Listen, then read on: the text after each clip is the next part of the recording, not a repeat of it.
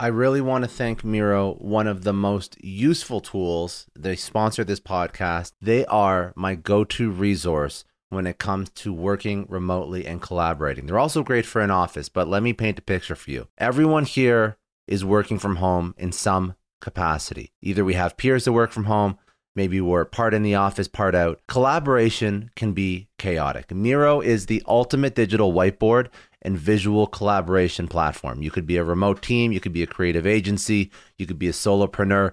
Miro allows you to brainstorm, plan, and execute seamlessly. Picture this you're in a virtual meeting mapping out a huge project with Miro. You can drag and drop sticky notes, sketch wireframes, organize ideas all in real time. You collaborate with your team no matter where they are. This is a game changer. If you are ready to transform your workflow, you have to try Miro today. To show you how powerful it is, I created my own Miro board that you can check out at miro.com slash successpod. It has a ton of resources for entrepreneurs, but it will also show you all the functionality of Miro. So go to Miro.com or go to Miro.com slash successpod for a ton of resources. Try Miro today. It's going to radically change how you collaborate with your team.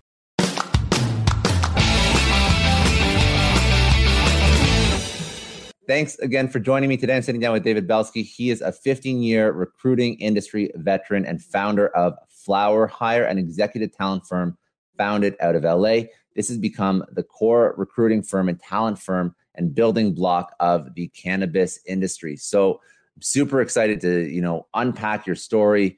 How did you get to where you are today with FlowerHire, your origin story, why cannabis, why recruiting in cannabis, all of that stuff that I'm sure people are uh, trying to figure out and, and are wondering. So, David, thank you so much for sitting down. I really appreciate it. I'm excited to be here. So um, I'm excited that you are here because uh, cannabis is, you know, always relevant, always topical, always hot. Uh, recruiting is uh, a beast in and of itself. Starting a recruiting business is not an easy uh, feat. I know a couple recruiters, and you're always trying to find the companies and you're trying to find the candidates. So you're sort of marketing on both ends and building the business on both ends. That's not easy. Um, so walk me through your past uh, as I, am assuming in executive talent and, and, recruiting. And then, well, actually go back before that, actually, where, where did you, where did you come from? And then what led you to doing what you're doing now? Um, well, I'll start. I'll start from the from the top. Uh, yeah, for sure. I grew, I grew, up in Austin, Texas, and uh, single parent household. As I was growing up, I was you know an, athlete, was good at school, and you know in high school I started really uh, you know socializing and getting myself out there, and, and kept a, a good balance of all three until my junior high school. You know, actually ended up getting caught with cannabis at my high school in Austin, Texas. And you know, Austin, Texas, in the late '90s, zero tolerance. You know, so um, was more or less kicked out of school. Uh, actually, moved to Los Angeles before my senior year to live with my dad, and uh, still managed to get into a great college, got into Cornell, uh, played football. Um, you know, and, and after four years at Cornell, um, you know, didn't really have a lot of white collar connections in my sort of circle. So I didn't really know what I wanted to do. Um, I had a, had a mentor told me to get into sales. And um, I actually ended up moving back to Los Angeles after college and started to look for sales jobs and found one um, with a tech recruiting company that – you know, was kind of modeled after the 80s, you know, phone on the shoulder, no computer, started off making 950 an hour, basically cold calling, and ended up staying with that company for 13 years. Hmm. Uh, and, um, you know, survived the sort of great recession, if you will, of 2009. And after that was more or less running a good portion of operations for that company. And I had the chance to move around the country, Los Angeles, San Francisco, Boston, Chicago, and um, helped contemporize that company in terms of being able to actually use technology to everyone's advantage. You know, be able to actually hire and onboard millennials. And um, I got to a point where I was successful yet unfulfilled. You know, um, you know, 13 years in, I, I could have kept going, but I had this sort of entrepreneurial itch I wanted to scratch. You know, as I was entering my kind of mid 30s and, and peak career, and you know, I'm married and, and kids, so I wasn't just looking to to jump at anything, but around that sort of soul searching time in 2016, I had a couple mentors um, in uh, California that pivoted into cannabis. And um, you know, I was uh, I was living in Chicago actually at the time, and when I saw that, I, I was like, "What what is happening right now? And, and, uh, is this industry really about to go if, if incredibly sort of talented, successful people are, are, trying to get into it right now. So I flew out there and met with them immediately um, and picked their brain on the industry, what was happening, and and decided that um, there was a lane for talent in cannabis, and I believe that it would be emerging. I didn't know how big it would be or or what it would be, but I felt like I could figure it out, and uh, I was fortunate when I you know left kind of the the safe place uh, that I had built over over 13 years, um, I had an anchor, which was I helped had the opportunity to help Eaze which is a very high flying delivery company in California, hire you know 40 of their first 80 employees, and um, you know from that sort of experience. I actually saw, you know, other entrepreneurs in in, in cannabis. They were all talking about raising capital, mm-hmm. hiring people, and the challenges of hiring good people in cannabis and that was the sort of light bulb moment where aha you know i am in the right place at the right time and so i formally started FlowerHire uh, a little over three years ago and and, and here we are and and tell me i guess help frame it why were people having a hard time finding talent in cannabis was just too new well, well there was a, there was a stigma you know and I, I think the stigma has, has actually gone away a lot across the country over the last three years but at the time it was it was almost like a, a disbelief that there were white collar jobs in cannabis, mm. right? That there were, you know, um, that the industry needed accountants and financial, you know, minds and lawyers and marketers, and and actually would be able to to pay and attract that talent. So, mm. um, and it was also because of that stigma, because of it being federally illegal. Um, you know, there was, you know, thought that you would be able to attract world class talent into your organization if you were in cannabis. Uh, you know, and so what a lot of the early work that I did was really try to identify the formula for what made for a successful hire in cannabis.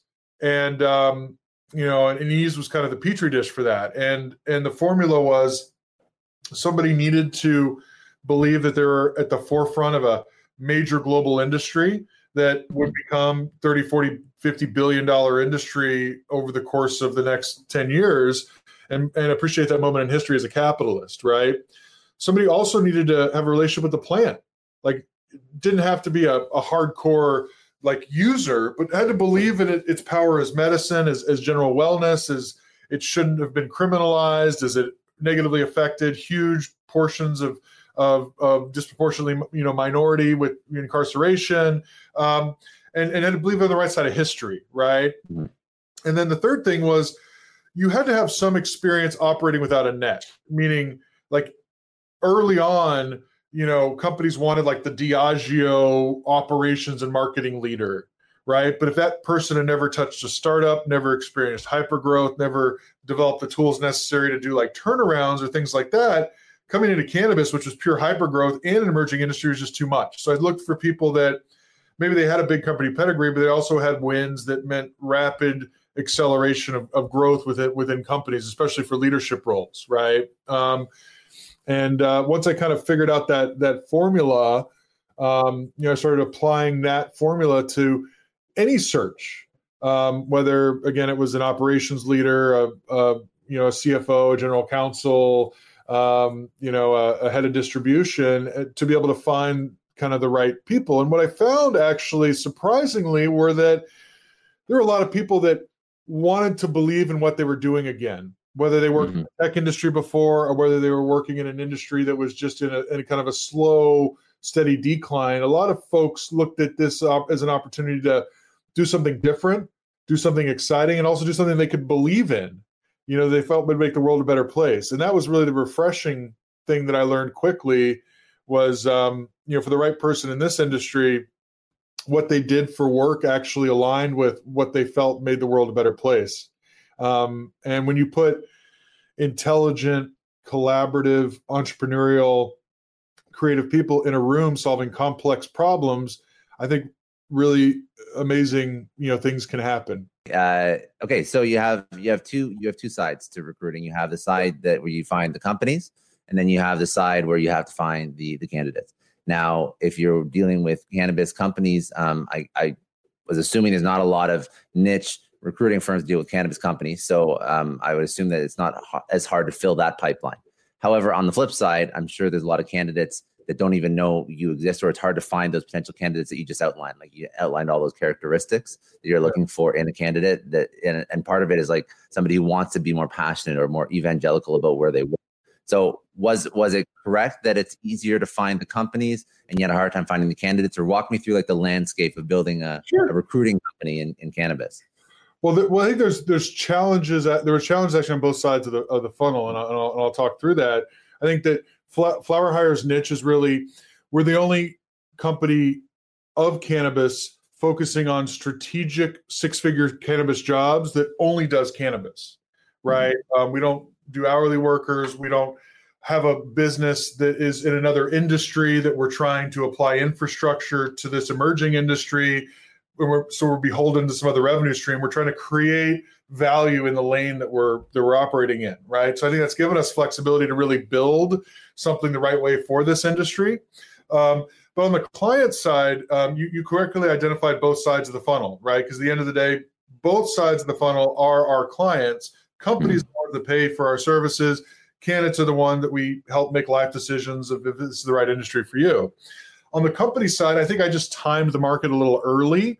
Like into 2017, there weren't a lot of companies that had capital that were really in in growth mode yet.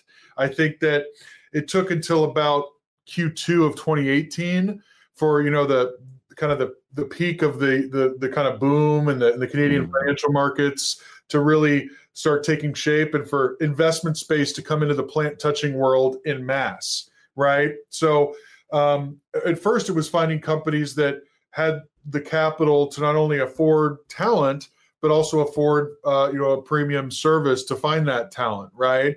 Um, so in that kind of gap period, um, late 2017, early 2018, we did a lot of work with ancillary companies, ancillary technology companies like Eaze. Technically, at that point, was an ancillary technology company um, because they just got funding first. It was easier for a traditional VC to invest in a tech company in emerging industry versus investing in a dispensary operator, right? Um, but that ended up normalizing it by the middle of 2018 and we've seen kind of client side demand grow at very steady since for the last you know two plus years um, on the candidate side there was never a lack of interest in cannabis but interest did not equate to that person being the right fit for cannabis right so a lot of what we do at FlowerHire that's specific to cannabis is we put a premium on the education talking to candidates about what it's like to work in the industry, like the good parts. Again, talented, creative people solving complex problems, doing something they believe in.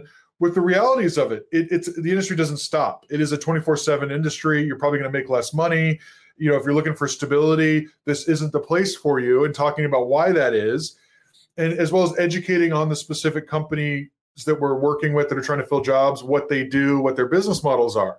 So, um, you know, filtering through candidate side interest in a more uh, prescriptive way um, was the challenge. Um, but there was never a lack of people interested in the industry, you know, mm-hmm. well, fortunately, right? Um, and at, at, the same time, you know, that, that didn't mean that they had the right experience to pull from for the space. So, um, you know, the, the filtering process was really kind of the, the real heavy lifting and kind of the proprietary you know secret sauce IP, if you will, around how we were able to take and synthesize the company's requirements. And often they didn't have a written job description and really help them define what they were looking for. Take yeah. that back to the candidate filtering process and show them like one, two, three people that they could they could hire one of them because they're actually good for what they're looking for, right? Um, why did you ever choose to start this business, man? This seems like an absolute. It seems very tough.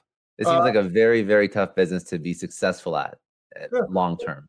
Well, part part of me in my previous life, you know, supporting you know fast growing uh, technology companies with engineering and executive placement, um, it just got to a point where it was kind of thankless. You know, it was mm-hmm. definitely something you could do well and, and it'd be lucrative, but you know, I didn't necessarily. I liked going into work for the people that I worked with, but I didn't necessarily like what I was doing yeah. right?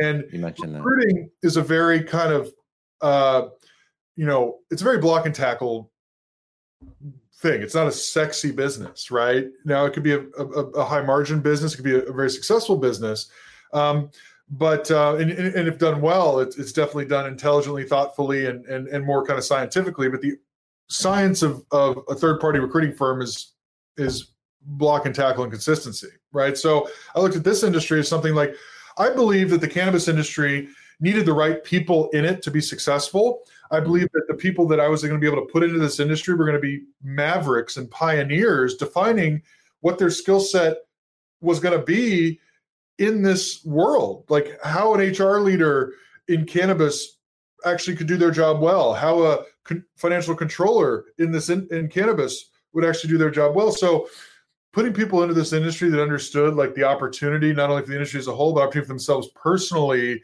to bring value to a company in, in, a way that never been done before and really set that stage was something that was really compelling uh, for mm-hmm. me. Um, you know, despite the, you know, despite the risk, you know, and I, and I took a bet on myself that, you know, I, I, I, I, could work, I would work hard. There was no doubt there. And then I could, I could figure it out. Um, and uh, so I, just, I put all my chips into it and needed to make it happen, you know? Yeah. Um, and, and it's obviously, it's obviously paid off. And, and now uh, the industry has uh, evolved to some extent compared to and contrasted to when you first started. Oh, yeah. So, like let's let's let's look at the industry then, and let's look at the industry now, and how has that affected your business? Well, I mean, I think you uh, uh we could look at it in a, in a, bunch of different ways. I think, um, um, obviously. Uh, for a while, the the the sort of bubble in the Canadian financial markets drove a lot of buzz and interest and capital, not only in Canada but also in the U.S. markets, right? Um, and you know that led to a lot of investment dollars, similar to what you see in emerging industries, where there's not really a good thesis for how that dollar is going to unlock value. It's just we got to get our money in because this is going to be big, right? So, um, you know, in 2018 um, specifically on the West Coast, what I saw were that companies were raising capital that had like experienced entrepreneurs that had wins in other industries that were marrying themselves and their experience with people of cannabis that knew how to make high quality products and they were getting money at high valuations. And investors weren't asking about how they were going to run a profitable business. They're just saying go build your brand. Go build mm-hmm. infrastructure. And what happened in in uh, 2019 when the decline in the in the sort of the Canadian capital market started happening is that even for private company investors they started looking at operators in space being like how are you going to be profitable? And the switch happened overnight right? So for some companies that had very lofty ambitious goals and no way to really get to profitability you know their business may never recover from that yeah. switch, right? But what it forced operators to do which i think long term is has brings a ton of uh, value to, to cannabis is it forced operators to figure out okay let's not do everything. Let's focus on what we're good at and how we can actually make money and run a profitable business in cannabis which has its own challenges. And the companies that were able to take that change in investor sentiment and figure out what they were good at are actually doing extremely well right now right? Um, so I also, you know, when we when I started, we are really focusing on some of the more established markets, you know, California, Oregon, you know, Colorado, um, and what I've seen over the past year and a half is there's been almost like a, uh, in the U.S. at least, a, a balance of power shift.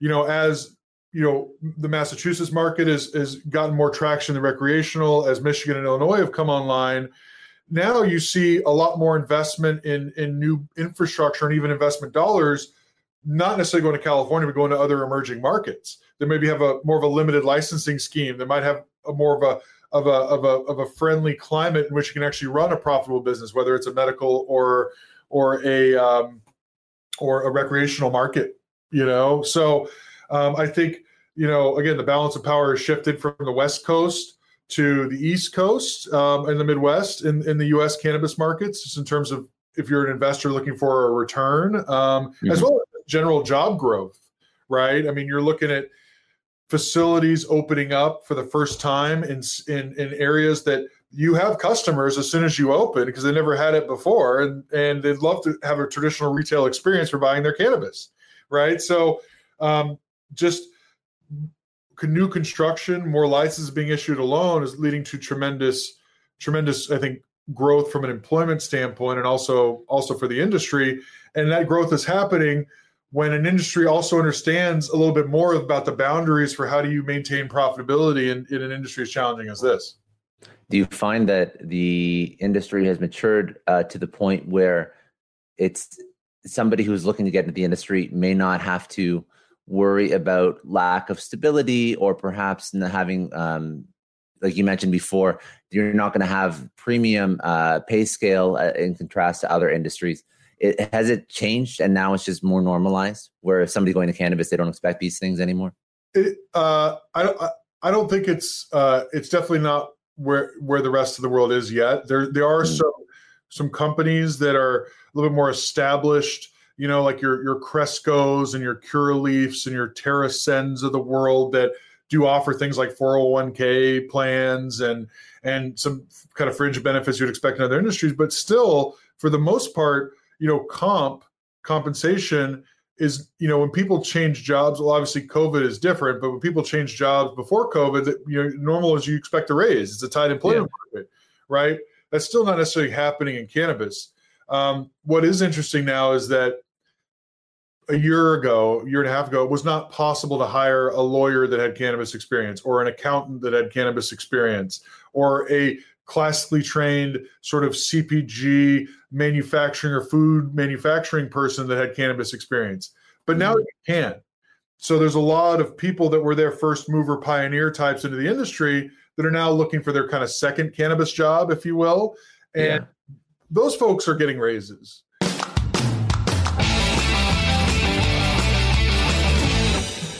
Hey everyone, Scott here. I just want to take a second and thank the sponsor of today's show, EveryPlate. What is EveryPlate? Well, EveryPlate is pre-prepared meal kits that get shipped to your door, gives you all the ingredients you need to cook a delicious meal at home. Now, you've probably seen these meal kits. They've been advertised a lot over the past year. I've started researching them when we were staying at home and ordering Uber all the time just got extremely expensive and I was kind of sick of the restaurants in my area, I couldn't find much variety, so I started looking into uh, meal kits. EveryPlate is one of the only meal kits that consistently delivers quality ingredients, creative recipes with simple, easy to follow instructions at the lowest price point I've ever found in the market. To me, if I can find a way to save some time, not go to the grocery store, not overpay for food, and still eat delicious food every single week, that's a huge win for me. And that's what I always experience with EveryPlate. I've gotten pub style turkey burgers. I've gotten herb buttered steak. I've gotten stir fry quesadillas. I've actually never gotten a meal that I've chosen that I really don't like, to be honest. If you've looked into these meal delivery, meal kit services, and you just found them too expensive, just hear me out. Try EveryPlate. It comes to roughly $1.99 per meal. So, right now, what you can do for everybody who's listening to this podcast, they set up a special code success story 199 so success story 199 if you have that code and you go to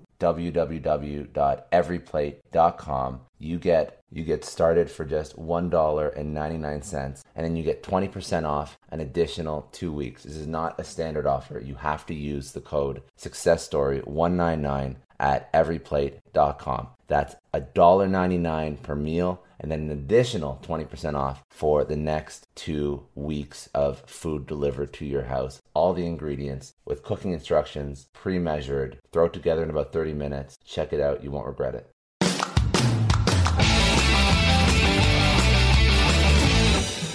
You know, okay. um, so I think stability, I mean, you know, I, I think that um, some of the larger, best named operators in the space have had the most public financial troubles, right? So um, again, I I, I, st- I, don't think it's necessarily still stable, but maybe in the mm-hmm. grand scheme of things and how the world of work in general is being turned upside down, and there were these major kind of shifts that were happening, you know, with preferences towards delivery and and moving away from traditional retail. Maybe cannabis is comparatively more stable than other industries now for sure. You know, because you know n- no one knows what the world of work uh, looks like. no, like. I think I think everyone's all turned on their head right now. Yeah. like yeah. unemployment so at an all time high, right?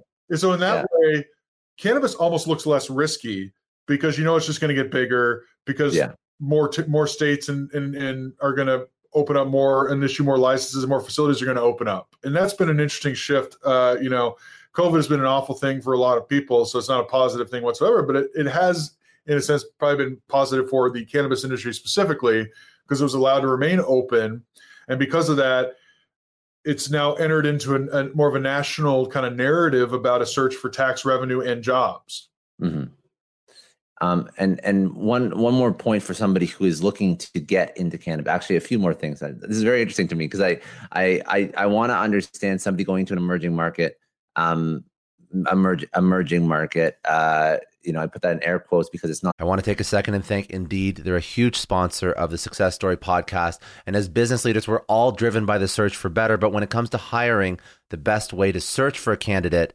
isn't to search at all, it's to match with Indeed. Now, if you need to hire, you need Indeed. Indeed is your matching and hiring platform with over 350 million global monthly visitors, according to Indeed data, and a matching engine that helps you find quality candidates fast. And Indeed doesn't just help you hire faster. 93% of employers agree Indeed delivers the highest quality matches compared to other job sites, according to a recent Indeed survey. You need to ditch the busy work. You need to use Indeed for scheduling, screening, and messaging so you can connect with candidates faster all the tools you need are in one spot. Join more than 3.5 million businesses worldwide that use Indeed to hire great talent fast. And listeners of the show will get a $75 sponsored job credit to get your jobs more visibility at Indeed.com slash Clary. Just go to Indeed.com slash Clary right now and support our show by saying you heard about Indeed on this podcast. Indeed.com slash Clary. Terms and conditions apply. If you need to hire, you need Indeed. This episode is brought to you by NetSuite. Now, as a business owner, I always remember when my company hits a growth spurt. It's great, but then you realize that things start to break. Things are taking three times as long. Manual processes start to bury your team in paperwork and admin, and you really don't have one reliable source of data or truth to understand how healthy your business is. If this sounds familiar, you have to know three numbers 37,000 that's how many businesses have upgraded to NetSuite, the number one cloud financial system. 25. NetSuite turns 25 this year. That's 25 years streamlining accounting, inventory, HR, and more for growing companies. And one, because your business truly is one of a kind, NetSuite gives you customized solutions so you can manage everything about your business in one place from inventory to invoicing, one powerfully efficient system. I love having all of my data in one spot NetSuite allows me to do that. It gives me the big picture so I can make smarter decisions. And they turn complex financials into understandable, actionable insights. Right now, you can get NetSuite's popular KPI checklist for free to help improve your business. It's designed to help you boost performance across key areas of your business. Go to netsuite.com slash Scott Clary to download the checklist and see how one complete system can transform your growth. That's netsuite.com slash Scott Clary. Get more control in your business with NetSuite. Just a quick question. Have you ever had one of those oh no moments when you realize that you accidentally deleted a huge file? Or worse, your whole computer dies. I know I have. It's happened to me a lot, but don't sweat it. The sponsor of today's episode, Backblaze, they have your back. It is unlimited backups for all your Macs, your PCs, or even your whole company, and it's really affordable under a hundred bucks a year. If you're running a business, they take the stress out of protecting everyone's data. If you need more bells and whistles for compliance, so on and so forth, they have enterprise options too. Honestly, losing data sucks, but Backblaze makes getting it back easy. They have restored billions of files. They offer tons of restore options, including rapid recovery in an event of data loss or ransomware. And you can access your backed up data from everywhere and anywhere in the world using their web app, iOS, or Android apps. It's been recommended by the New York Times, Inc., Macworld, PC World, LifeWire, Wired, Tom's Guide, 9 to 5 Mac, and tons more. And best, you can try it fully featured with no risk at backblaze.com slash story. They set up that link for all Success Story podcast listeners. That is a no risk free trial at backblaze.com slash story. Seriously, back up your stuff. I don't know about you, but the idea of being harassed, scammed, or even worse, all because somebody found my personal information online, that's terrifying. Our political opinions, our addresses, even stuff about our families, it's out there for anyone to grab. And did you know that data brokers are allowed to sell information on over 98% of Americans? It's scary stuff. That's why I've partnered with Delete Me. I personally use Delete Me. They're a big friend of the podcast because I put myself out there online. So safety is a huge concern. It's really scary how easy it is to find someone's details and information, but Delete Me creates a layer of protection that we all need. You tell Delete Me what you want gone, and they make it disappear from those sketchy data broker sites. And Delete Me doesn't stop. They constantly monitor the web to keep your information off those lists. It's like having a privacy watchdog that never sleeps. You need to take control of your data and keep your private life private by signing up for Delete Me. They're giving a special discount for all Success Story podcast listeners. Get 20% off your Delete Me plan when you go to joindeleteme.com slash success and use promo code success at checkout. The only way to get 20% off is to go to joindeleteme.com slash success and enter code success at checkout. J-O-I-N-D-E-L-E-T-E-M-E dot com slash success. I want to thank Belay for sponsoring today's episode. They provide solutions that all of us need. They help us get back more of our time because time is the most precious resource. A lot of you listening are business leaders, entrepreneurs. You know that if you spend your time incorrectly, it can make or break your business, your personal, professional relationships. It can completely sidetrack you and stop you from reaching your goals. So I'm going to ask you are you protecting your time? How much of your day is eaten up by tasks that could have been done by someone else? Wouldn't you rather spend your time on things that truly matter? The answer should be yes, because you have to to move the needle on whatever it is you're trying to build. That's where Belay comes in. They are the nation's largest pool of exceptional US based talent. Belay offers flexible staffing solutions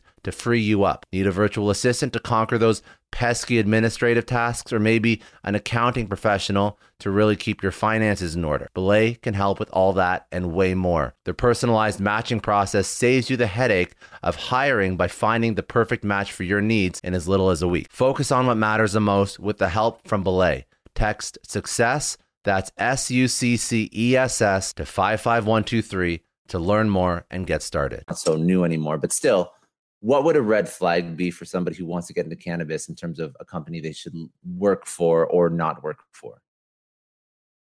Uh, I think that um, in general, there's been a lot of hardworking people that have been able to pull things off in other industries they haven't been able to pull off here. So I would look and make sure that they actually have money in the bank. They're not waiting for investors because mm. you know, oh, we have money coming in soon means we we never get money or we get money in a year, right?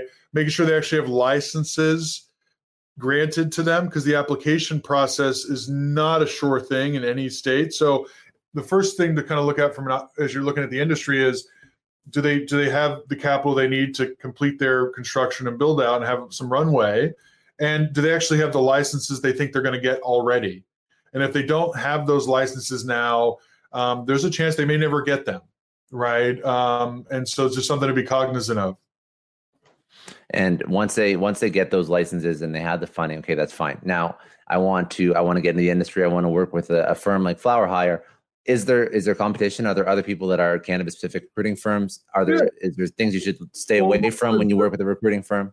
There, there, there definitely are. And let me just um, let me just make another point here about getting into cannabis. Like as society, uh, at least you know in the U.S. and I know in Canada as well, we're very programmed to look at career ladders in a hierarchical way. I start off my career. I'm an associate. I'm an analyst. I become a supervisor or a manager. Maybe I become a director or a VP. That director job isn't going to be available at my company because my boss isn't leaving. Maybe I should go work somewhere else to get that director job. That's how like we're programmed to look at career. Cannabis is not yet linear right? Mm, okay. Both people with a management title in cannabis are doing like executive level responsibilities because there's just no one else there. So I think for now, my advice is if you're getting into the industry, just try to land in whatever lane you are from a skill set perspective and believe in the next two to three to four years, the whole industry is going to normalize and being a first mover will make up for itself in future title and responsibility. Like you can't look at this industry as I deserve a certain title right? And I think that's a hard thing for people to uh, to get their head around when they start looking at working in the space, right? Um, you'll be able to drop the ego and realize you got to whole, learn a whole new bag of tricks to work in this industry. But there's a lot you'll be able to apply from what you've done before. But you got to be ready that you're going to have to figure out new ways to to solve problems. Mm-hmm. Um, and and as it relates to competitive landscape for us, um, you know, I think there's a lot of other firms that are hardworking recruiting and staffing firms focusing on cannabis.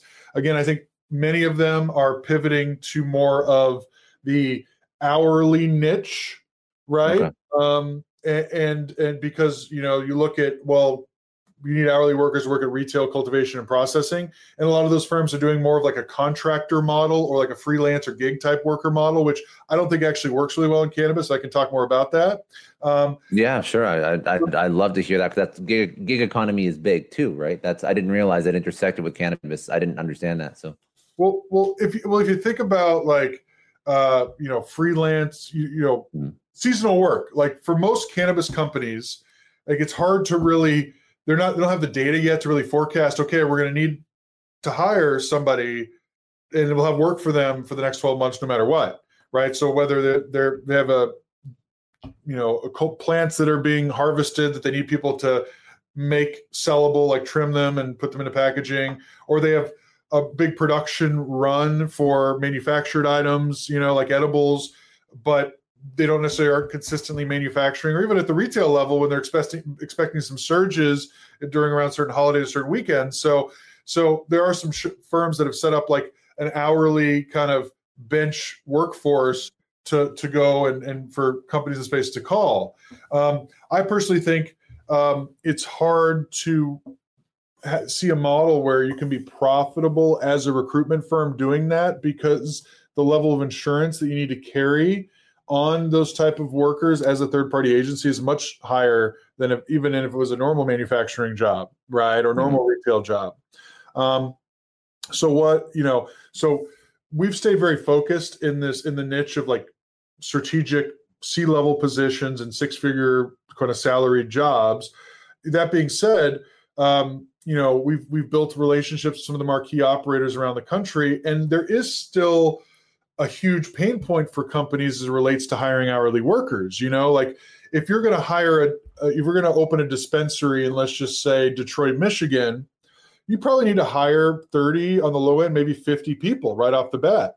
How do you, you know, and we're talking, you know, 90% of those being, you know, hourly kind of retail associate, bud tender type folks. What do you do if you're a company? You, you, all you can really do is post a job on Indeed, right? Yeah. What do you get when you post a job on Indeed? You get a thousand applicants right? So for most cannabis companies are somewhat understaffed in their HR and talent lane. So what ends up happening is the assistant general manager for that dispensary gets a thousand Indeed resumes. And they look at probably the first 20 or 30, open them up, look for who lives local and seems relevant on paper and starts there. There's no filtering process. So one of the things that um, FlowerHire and kind of our next journey is we're partnering up with a group that has built um, kind of HR tech software platforms where we're actually going to create an intelligent matching uh, software to connect people with the right jobs in cannabis. Because mm. at the end of the day, people, a lot of people don't know would I like being a bud tender? Would I like working in a cultivation? Would I like being a you know B2C delivery driver giving people cannabis? I don't know. So if we can put some IP behind that filtering and take that thousand resume response rate to a retail job and whittle it down to the best 30 that they should talk to, A, the hiring is going to be more prescriptive. B, it'll have an effect on turnover that's positive, and, and C, it'll be a huge value add in terms of the efficiency of the hiring process because at the end of the day, most of the hourly positions turn around, um, turn over, you know, two and a half, three times a year as well. So you're in this constant state of hiring for those roles, right? And there's not a lot of um, insight on how to do it well, right? And so I think technology is the right thing to solve kind of the the hiring of hourly workers, right? So if I could take that kind of secret sauce learned from vetting people in this industry and explaining it and apply that with some behavioral scientists into an intelligent matching and filtering process that's that's something that we're working on um, as and we're hoping to launch here by the end of the year with the largest cannabis careers event in the history of the world um, hmm. after the election in the middle of November here. So more coming on that. but um, you know, no, I, I, appreciate it, and it's also fun because every literally everything you're doing is is bleeding edge. It's cutting edge in the industry, right? Like that's that's what's fun about it. So you you you launch some tech, and and that's going to pave the way for, like you mentioned, it's truly changing the entire cannabis industry. The way you you way you launch these products or this IP or whatnot. Yeah, I mean, and it's it's exciting, and I think that the the you know we've done hundreds of placements um, in the cannabis industry over the last three years. You know, average salary into the mid 100s. We've done dozens of C level placements across the country, and that's a very kind of like white glove, hands on service, right? Um, mm-hmm. But but at the same time, those are the people that are making these decisions as well internally for companies around um, how do they continue to evolve and become more efficient. So, you know, what's really interesting as FlowerHire is we're connective tissue like we actually know what different operators are doing even in the same state that don't really know what each other are doing because yeah. no one talks about it and and because of that even though we're started in california and i'm based in california you know half our team is on is is not in california and on the east coast but we're able to take the lessons that have been learned from how talent and the right and the type of talent is able to succeed from a strategic standpoint in companies um, and able to succeed in solving the problems of this industry and take that kind of formula and apply it to different states you know um, and find that kind of homegrown you know massachusetts yeah. You know person for a company in massachusetts just based on you know um, the experience you know out west no no very very interesting um, i i wanted to i do want to ask a couple uh, like life insight questions but before sure. i before i pivot um, i just wanted to make sure with what you're working on with FlowerHire we went over like the cannabis industry state of the industry mm-hmm. evolution of the industry the the, the process your story uh, the tech that you're rolling out future plans was there anything that we didn't touch on that's that's relevant to cannabis or FlowerHire that you wanted to that's like on top of mind right now uh, I, I, think we've uh, I think we've covered uh, covered a lot of it. You know, I, I think at the end of the day, um, you know, our goal is to continue to provide uh, education and awareness and, and just content of what it's like to work in this industry because this industry needs to hire uh, potentially a million people in the next five or six years.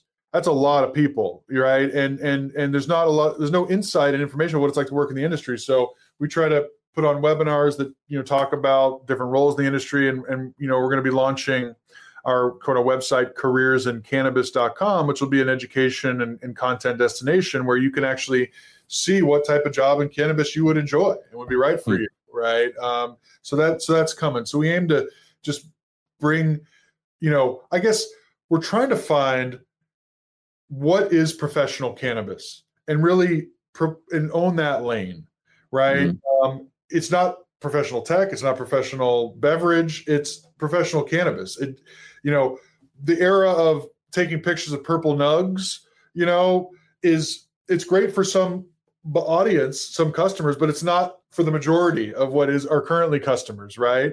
And so how do you blend like some stale corporate, you know, career recruitment, you know, vision with the legacy cannabis and find that like modern contemporary workforce for cannabis. We're trying to to kind of solve and bring value to bringing more clarity in that lane.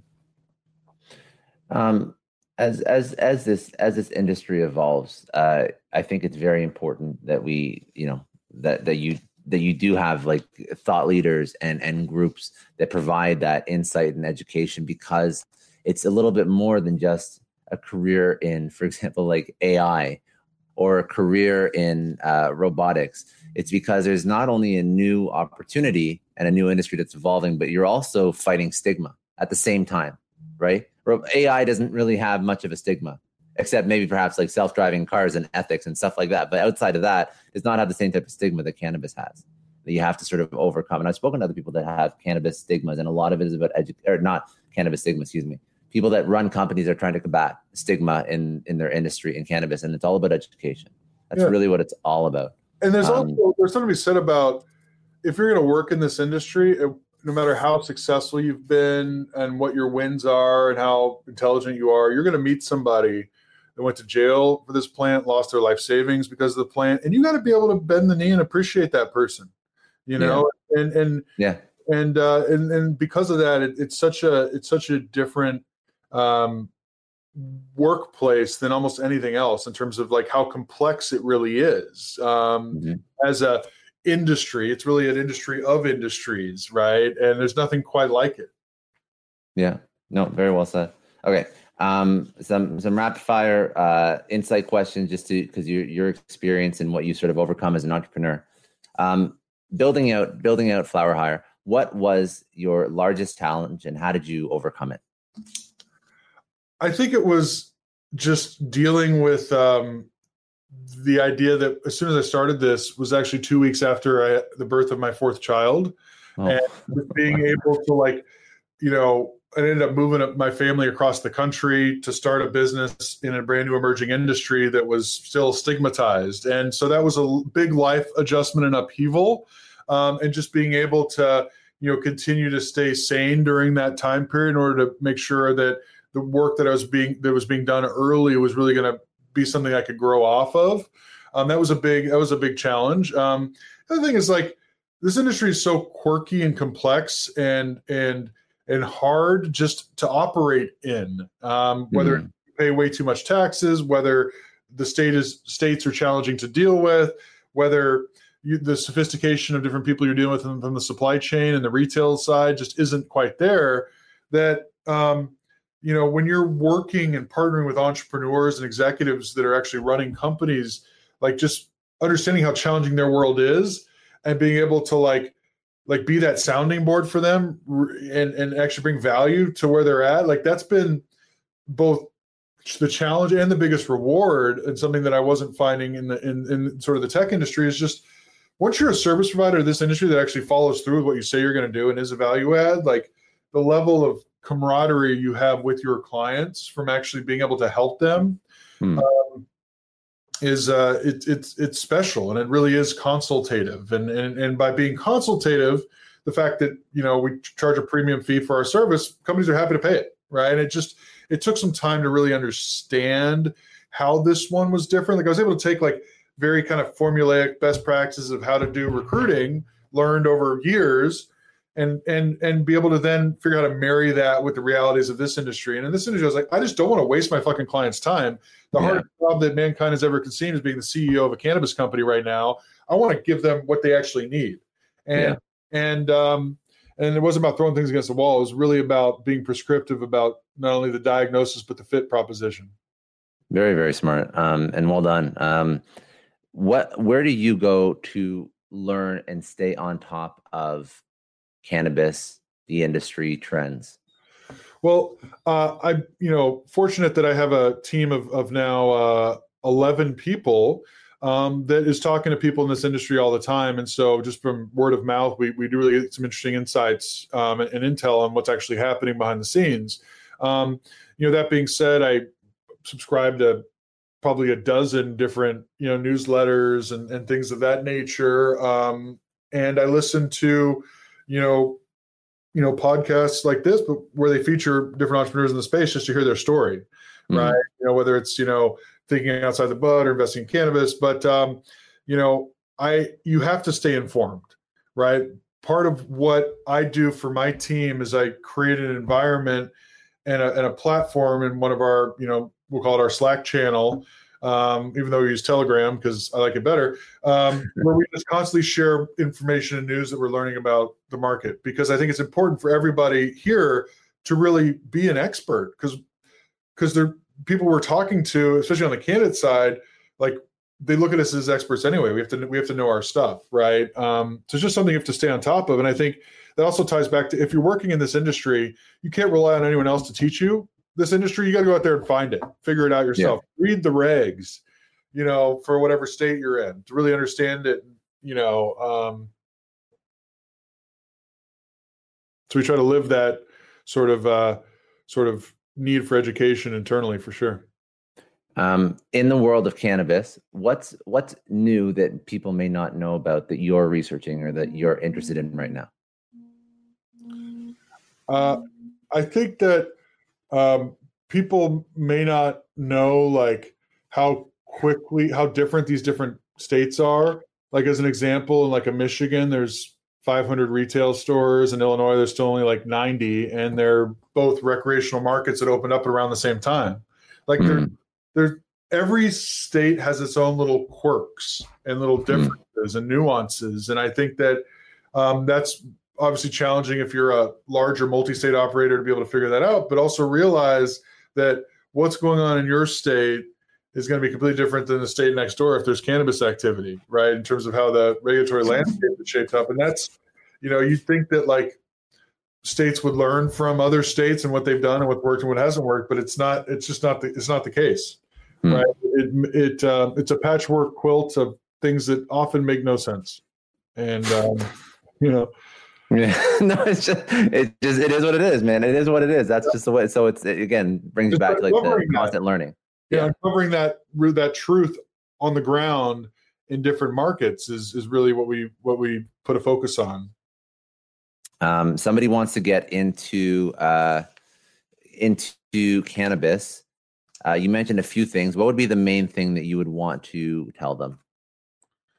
I tell away? them it it is not just a job. It's it you really it's really gonna if you're the right person for cannabis because it's gonna be work that you love doing and it's never going to cease it's going to change the relationship you have with other things in your life with your your family your friends you know and it's going to change you know kind of the balance that you found um, and mm. be be prepared for that and i think also be prepared to constantly have to pivot and even if you're a, an experienced executive level person you're going to have to be massively tactical and massively strategic at the same mm. time right? There's often there's just no one else to get the things done that you know needs to get done. And so some people excel in that. And the goal is obviously to build out infrastructure and personnel and teams and and move move up right? But but when you when you join and really to learn this industry effectively you have to be tactical. You have to really understand what the whole experience is like in the eyes of your customers of your employees what it's like to work at a grow. Like you really have to immerse yourself so you can really understand how to apply your experience and your instincts to the space. Mm-hmm. Um, and as an entrepreneur um, and, and a career long, uh, you know, career long professional, a lesson that you tell yourself, tell your younger self, excuse me, after you've gone through career and now entrepreneurship, building your own business, switching industries, what would you tell your younger self? Uh, I, I I'd say when the when it's the hardest, that means the most success is right around the corner. You know, just have faith and keep going. You know, mm-hmm. um, and because I think that, I think that's very true. You know, I think that you know if you're looking at the career ladder, when you're struggling the most, whether it's from a stress or whether it's from an uncertainty or whether it's some real challenges as a business person or running a business, getting through that and getting the other side of that gives you immense confidence perspective and ultimately the the whatever you know level of success that you've never achieved before you know is being mm-hmm. able to, to constantly you know go through adversity. Um and that's how you learn that's how you grow that's how you evolve. And that's what you know kind of separates i think a lot of people that are successful um as entrepreneurs versus versus not. Yeah no, I, I like that. It's a, it's a good lesson. Um, and then uh, the last question, and then I'll get some um, some socials and websites from you. Um, what does success mean to you?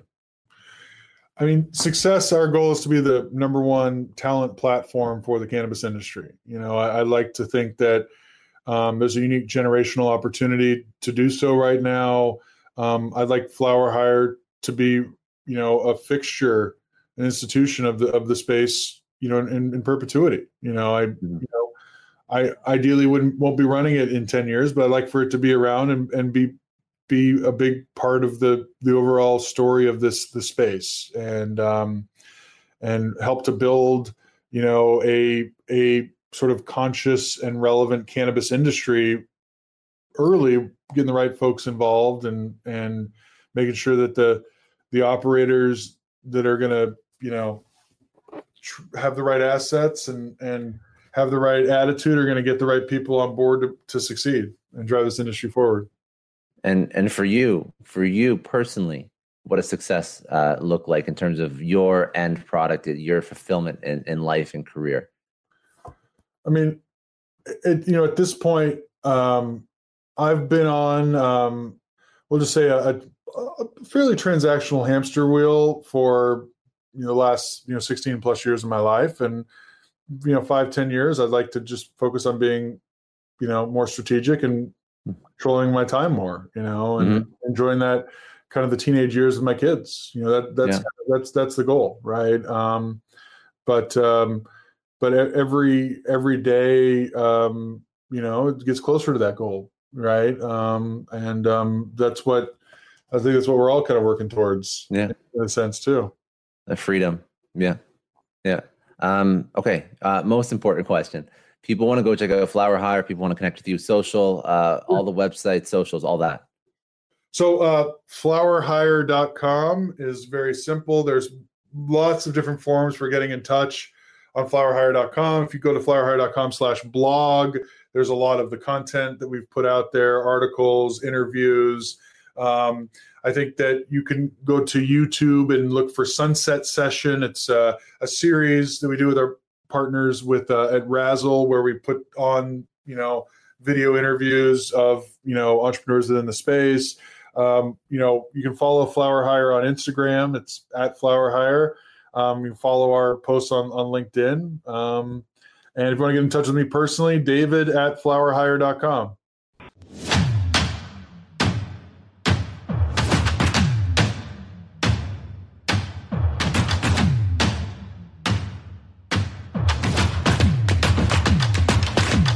want to take a second and thank Indeed. They're a huge sponsor of the Success Story podcast. And as business leaders, we're all driven by the search for better. But when it comes to hiring, the best way to search for a candidate isn't to search at all, it's to match with Indeed. Now, if you need to hire, you need Indeed. Indeed is your matching and hiring platform with over 350 million global monthly visitors, according to Indeed data, and a matching engine that helps you find quality candidates fast. And Indeed doesn't just help you hire faster, 93% of employers agree Indeed delivers the highest quality matches compared to other job sites, according to a recent Indeed survey. You need to ditch the busy work. You need to use Indeed for scheduling, screening, and messaging so you can connect with candidates faster all the tools you need are in one spot. Join more than 3.5 million businesses worldwide that use Indeed to hire great talent fast. And listeners of the show will get a $75 sponsored job credit to get your jobs more visibility at Indeed.com slash Clary. Just go to Indeed.com slash Clary right now and support our show by saying you heard about Indeed on this podcast. Indeed.com slash Clary. Terms and conditions apply. If you need to hire, you need Indeed. This episode is brought to you by NetSuite. Now, as a business owner, I always remember when my company hits a growth spurt. It's great, but then you realize that things start to break. Things are taking three times as long. Manual processes start to bury your team in paperwork and admin, and you really don't have one reliable source of data or truth to understand how healthy your business is. If this sounds familiar, you have to know three numbers 37,000. That's how many businesses have upgraded to NetSuite, the number one cloud financial system. 25. NetSuite turns 25 this year. That's 25 years streamlining accounting, inventory, HR, and more for growing companies and one because your business truly is one of a kind.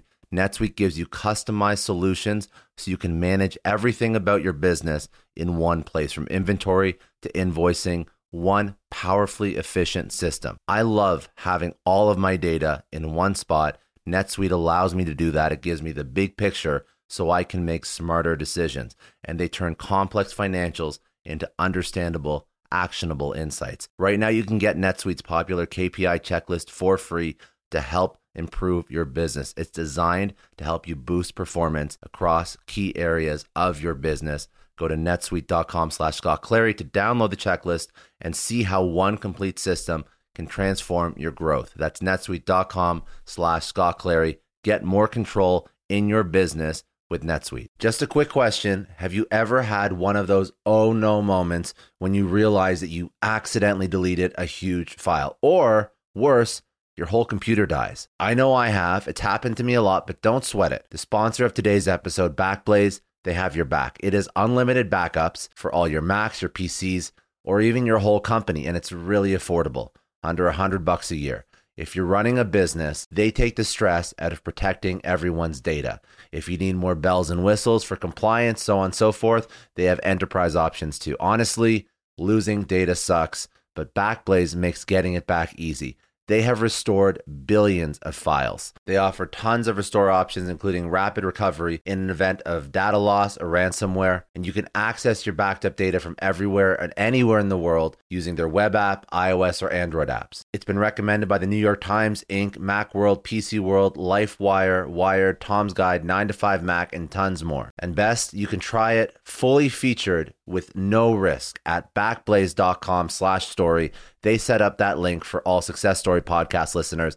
That is a no risk free trial at backblaze.com slash story. Seriously, back up your stuff. I don't know about you, but the idea of being harassed, scammed, or even worse, all because somebody found my personal information online, that's terrifying. Our political opinions, our addresses, even stuff about our families, it's out there for anyone to grab. And did you know that data brokers are allowed to sell information on over 98% of Americans? It's scary stuff. That's why I've partnered with Delete Me. I personally use Delete Me. They're a big friend of the podcast because I put myself out there online. So safety is a huge concern. It's really scary how easy it is to find someone's details and information, but Delete Me creates a layer of protection that we all need. You tell Delete Me what you want gone, and they make it disappear from those sketchy data broker sites. And Delete Me doesn't stop. They constantly monitor the web to keep your information off those lists. It's like having a privacy watchdog that never sleeps. You need to take control of your data and keep your private life private by signing up for Delete Me. They're giving a special discount for all Success Story podcast listeners. Get 20% off your Delete Me plan when you go to joindeleteme.com slash success and use promo code success at checkout. The only way to get 20% off is to go to joindeleteme.com slash success and enter code success at checkout. J-O-I-N-D-E-L-E-T-E-M-E dot com slash success. I want to thank Belay for sponsoring today's episode. They provide solutions that all of us need. They help us get back more of our time because time is the most precious resource. A lot of you listening are business leaders, entrepreneurs. You know that if you spend your time incorrectly, it can make or break your business, your personal, professional relationships. It can completely sidetrack you and stop you from reaching your goals. So I'm going to ask you are you protecting your time? How much of your day is eaten up by tasks that could have been done by someone else? Wouldn't you rather spend your time on things that truly matter? The answer should be yes, because you have to to move the needle on whatever it is you're trying to build. That's where Belay comes in. They are the nation's largest pool of exceptional US based talent. Belay offers flexible staffing solutions to free you up. Need a virtual assistant to conquer those pesky administrative tasks, or maybe an accounting professional to really keep your finances in order? Belay can help with all that and way more. Their personalized matching process saves you the headache of hiring by finding the perfect match for your needs in as little as a week. Focus on what matters the most with the help from Belay. Text success, that's S U C C E S S, to 55123 to learn more and get started.